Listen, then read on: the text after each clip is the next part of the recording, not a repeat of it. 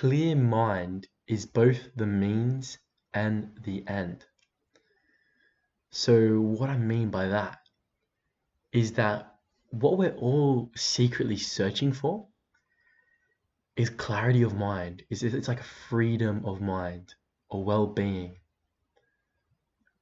And you'll find that when your mind clears, when your thoughts kind of pass through your mind naturally, and you're left with a clear mind, you'll find that you'll feel feelings of peace, maybe this quiet confidence, you'll feel feelings of compassion, um, you'll feel energized.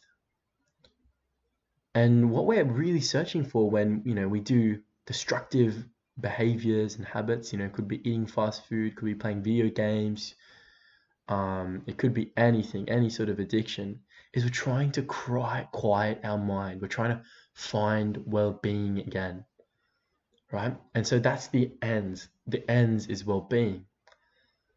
But well-being and a clear and quiet mind is also the means.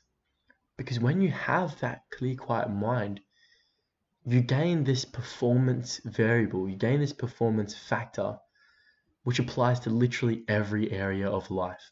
With a clear mind and a good state of mind and a good energy in your consciousness, you are opened up to levels of performance that you never thought possible. Creativity comes to you naturally.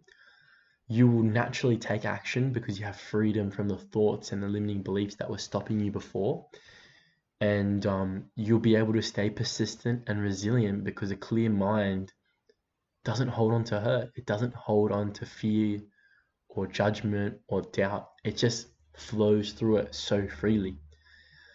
And so the clear mind feels great. It feels good to be in your well being, right? That's the natural state when you have a clear mind.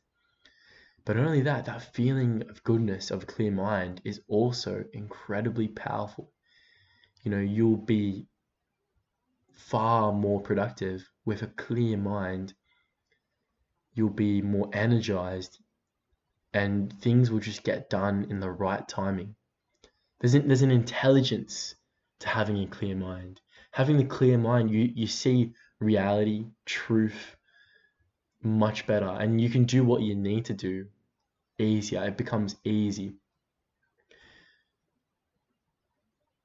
The only problem that you can ever have in life is completely constructed by your thoughts. It's your thoughts which says that is a problem, that is not a problem. It's our judgments. And the problem with getting stuck in your thoughts is that you won't be able to find a solution. There's no bandwidth there.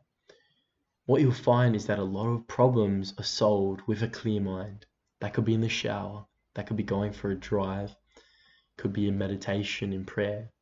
Regardless of what it is, it's from the clear mind that the solution comes. Because you've created space, and in space, just wonderful things can happen in that spaciousness. So it's about going to that, going back to truth, going back to the clear mind. The clear mind is the means and the end. It's the means to getting what you desire in life, and it is what you desire in life. It's that feeling, it's that state, and that is the quality of your life.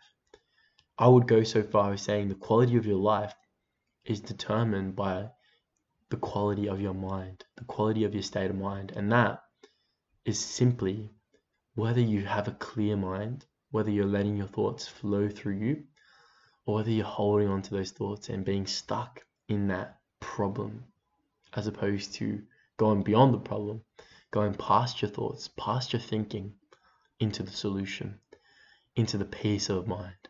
And so I wish that for you today. Thank you.